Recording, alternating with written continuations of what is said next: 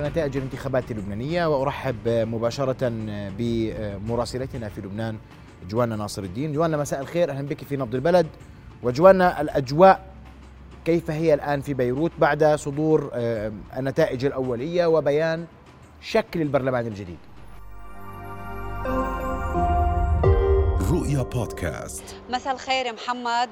سأبدأ من حيث أنا موجودة الآن، ساحة الشهداء. بطبيعة الحال يعني ليست واضحة تماما لأن ليس هناك كهرباء في لبنان، ولكن هذه الساحة، في هذه الساحة حيث قبضت الثورة التي أحرقت من قبل مجموعات حزبية ليل أمس كأول رد فعلي على نتائج هذه الانتخابات النيابية. إذا أردنا أن نستعرض بالبداية مفاعيل هذه الانتخابات النيابية، يمكن أن نقول أن ليس هناك أي طرف سياسي في لبنان لديه الأكثرية النيابية على عكس دورة العام 2018. هذه الانتخابات أسقطت محمد زعامات وأسقطت رموز وأسقطت أحزاب. وإذا أردنا أن نتحدث بشكل مفصل أكثر، سأقول مثلا أن الحزب السوري القومي الاجتماعي الممثل في السلطة اللبنانية منذ 30 عاما سقط في هذه الانتخابات. الزعيم الدرزي طلال أرسلان ابن بطل الاستقلال الأمير عبد المجيد أرسلان سقط في هذه الانتخابات.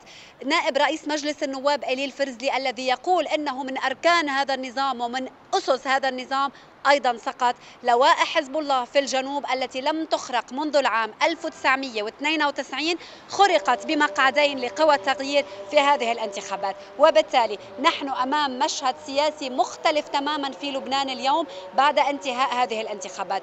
أما عن خارطة المجلس النيابي التي سألت عنها، يمكن أن نقول في البداية أن حزب الله وحلفائه خسروا الأكثرية النيابية في هذه الانتخابات بعدما كانوا مع حلفائهم يشكلون 72 نائبا في انتخابات العام 2018، اليوم يشكلون 59 نائبا، حتى ان باقي الحلفاء وباقي الاحزاب الاخرى لا تشكل اي اكثرية نيابية. نحن امام كتلة كبيرة معارضة في هذا المجلس. هناك 14 نائبا مستقلا اتوا من رحم ثورة 17 تشرين، ليسوا من بيوت سياسية، بل انهم ناشطون سياسيون اجتماعيون حقوقيون وبيئيون.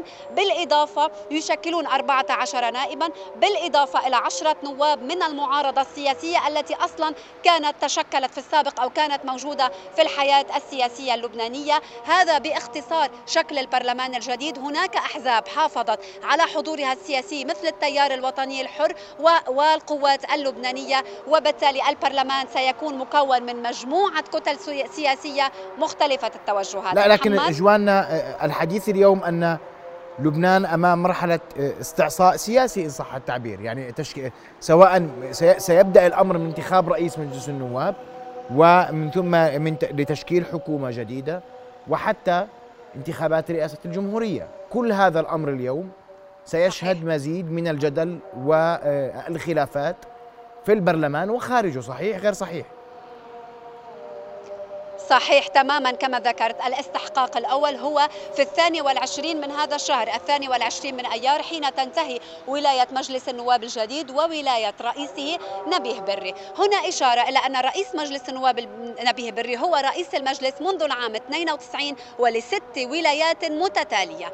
الآن هناك كتل كثيرة لا تريد انتخاب بري، ولكن بحسب الأجواء والمعطيات أنه إذا وصل إلى رئاسة المجلس قد يصل بالحد الأدنى من الأغلبية النيابية على عكس الدورات السابقة. ولكن أيضا هناك استحقاقات أخرى. هناك الاستشارات النيابية الملزمة لتسمية رئيس حكومة جديد، وأنت تعلم تماما محمد أن كل التجارب السابقة غير مشجعة في لبنان أبدا، لأن الصراع السياسي هو الذي يطغى على العملية السياسية، وبالتالي سيكون شد حبال من سيأخذ أكثر حصة في هذه الحكومة.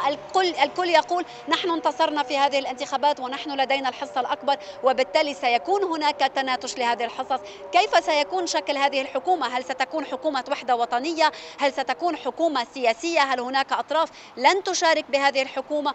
وأيضا بعدها سنكون أمام استحقاق رئاسة الجمهورية، وهو في تشرين عند انتهاء ولاية ميشال عون. نحن نعلم تماما في هذا الموضوع بالذات، الذي المكون المسيحي بين مزدوجين الذي يحصل على أكبر عدد من المقاعد النيابية يقول إن لي الحق برئاسة الجمهورية، وهنا سيكون هناك صراع بسرعة كبير، لأن القوات اللبنانية والتيار الوطني الحر لديهم تقريبا نفس عدد النواب، وبالتالي سنكون أمام مشكلة سياسية إضافية. هذا ناهيك عن المفاوضات مع صندوق النقد الدولي والإصلاحات المطلوبة للبنان من أجل المساعدات الدولية، إضافة إلى كل القضايا. صندوق النقد الدولي يشترط كثيرا من الأمور، أهمها أنه لا يريد أن يتعامل مع حكومة تصريف أعمال، هو يريد أن يتعامل مع حكومة لبنانية منتخبة، وهذا صحيح. تحدي كبير أمام البرلمان تحديدا بشخوصه الجديدة. صحيح صحيح صحيح تماما كما ذكرت، صندوق النقد الدولي لا يريد التعامل مع حكومة تصريف أعمال، وبالتالي هناك تحدي أمام هذه السلطة التشريعية الجديدة التي أتت أو حتى المكونات السياسية بأن تسارع إلى تشكيل حكومة بأسرع وقت ممكن، وإلا حتى لو كان هناك وجوه تغييرية في المجلس النواب ولكنها لا تستطيع أن تفعل المستحيل، والتغيير لا يمكن أن يأتي بين ليلة وضحاها، وبالتالي لبنان سيكون أمام مشكلات، أمام انهيارات. سأعطيك مثل صغير، هذه الانتخابات انتهت اليوم، قفز سعر صرف الدولار إلى ما فوق 30,000 ليرة، ارتفاع كبير في أسعار المحروقات، تخوف من أزمة خبز لأن ليس هناك اعتمادات من أجل الأفران، وبالتالي الانهيار مستمر. وأمام كل مكونات السلطة مسؤولية كبيرة، إما أن تقوم بالإصلاحات، إما أن تشكل حكومة، وإلا لن تكون مفاعيل هذه الانتخابات واضحة على أرض الواقع. نعم، أشكرك كل شكر جوانا ناصر الدين. جوانا كنت معنا مباشرة من بيروت. أنتقل لضيفي الصحفي والمحلل السياسي الأستاذ بشارة خيرالله. أستاذ بشارة، مساء الخير. مساء النور. مساء النور. أستاذ بشارة، التحديات كبيرة، الجميع انتصر وخسر في هذه الانتخابات إن صح التعبير، هكذا يقول محللون، تتفق أم تختلف؟ يعني بتقديري أنا الكل انتصر إلا المحور السوري الإيراني، يعني انتقلوا، كنت عم تقول جوانا 72، أنا بقول 74. أطل الإيراني في سنة 2018 ليخبر العالم أن لديه في لبنان كتلة من 74 نائبا، اليوم هذه الكتلة لن تتعدى 59 نائب بأحسن حالتها، فإذا الخسارة هي لهذا الفريق، والباقي الكل حافظ تقريبا على أحجامه، بل جدد أحجامه. يعني اليوم بال2018 ما كان في عندنا نواب لنواب تغييريين، اليوم صار في عندنا كتله من 14 يمكن 15 او 14 نائب من التغييريين. كتله القوات اللبنانيه الكل راهن على تراجعها، تحسن وضعها من 12 نائب لحد 18 نائب. التيار الوطني الحر حافظ على الرقم اللي كان قديما، يعني 17. هلا بال2018 كانت كتلته من 27، نزلت لل 19، رجعت نزلت لل 17، اليوم قدر يحافظ على ال 17. لكن الملفت هو سقوط رموز الحقبة السورية، يعني عم نحكي عن إيلي الفرزلي، عم نحكي عن طلال أرسلان، عم نحكي عن أسعد حمدين. سجارة، اسمح لي أقاطعك، لكن نتحدث عن من خسر ومن فاز، لكن لا تزال إن صحت، يعني إذا ما أردت أن تقسم التيارات اللبنانية، لا يزال حزب الله وحلفائه يشكلون الكتلة الأكبر تحت قبة البرلمان. لا مش صحيح، لأنه ليست أغلبية لكنها كتلة أكبر. لا، الكتلة الأكبر هي كتلة الثنائي، هي مؤلفة من 27 نائب شيعي. كل فريق، يعني كل فريق المحور مثل ما هن بيسموه، كل فريق المحور المجموع 59، بدهم هن 64 ليكون معهم النص، وبدهم 65 ليكون معهم النص زائد واحد بأي تصويت. اليوم ما بيقدروا يروحوا على أي عملية انتخاب يعني بالرقم اللي معهم. أعيد سؤالي، اسمح لي، يعني اسمح لي أعيد سؤالي. اسمح لي أن أعيد السؤال. اليوم أتحدث التسميات للقوى اللبنانية 8 آذار و14 آذار. إذا ما جئت في هذه المعادلة لا يزال 8 آذار هو الكتلة الأكبر، وليست أغلبية لكنها لا تزال الكتلة الأكبر تحت قبة البرلمان. منا 8 آذار و14 آذار بالمعنى الحقيقي، لأنه التيار الوطني الحر مثلا هو ضمن هذه الكتلة، لكنه ما بيرفض يقول عن حاله 8 آذار. وطبعا التغييريين اللي اجوا من رحم الانتفاضة مش رح يقبلوا تسميهم 14 آذار، لأنه هن بيسموا حالهم ثوار 17 تشرين. فإذا بعتقد أنا مثلا اليوم في 59 نائب ممكن يقبلوا ينتخبوا نبيه بري، البقوة مين؟ بدك تروح تعمل اتفاقات جانبية، يمكن وليد جملات مثلا يمشي بموضوع انتخاب الرئيس بري للمرة الثامنة أو السابعة، ما بعرف. فإذا صار بكل مرة بدك تعمل اتفاق جانبي مع كتلة معينة على أي شغلة، يعني بعتقد رح بتصير القصص على القطعة، لأنه الكل عم يحكي عن أستاذ شارع. سأعود لك بعد فاصل. رئيس مجلس النواب، لكن لا أحد يتكلم عن معركة نائب رئيس المجلس الذي يعني هو من طائفة الروم الأرثوذكس مثلا. مين بيكون؟ سأعود لك أستاذ بشارة في هذا السياق، ولا نعم. تيار وطني حر. طيب سأعود لك أستاذ بشارة في هذا السياق وتحديدا هل لبنان اليوم سيدخل مرحلة جديدة من الفراغ السياسي؟ هل هذا ممكن اليوم، أم أن الكتل النيابية والأحزاب السياسية والفرقاء السياسيين يعلمون مدى سوء وضع لبنان اليوم؟ بعد فاصل سنواصل، ابقوا معنا.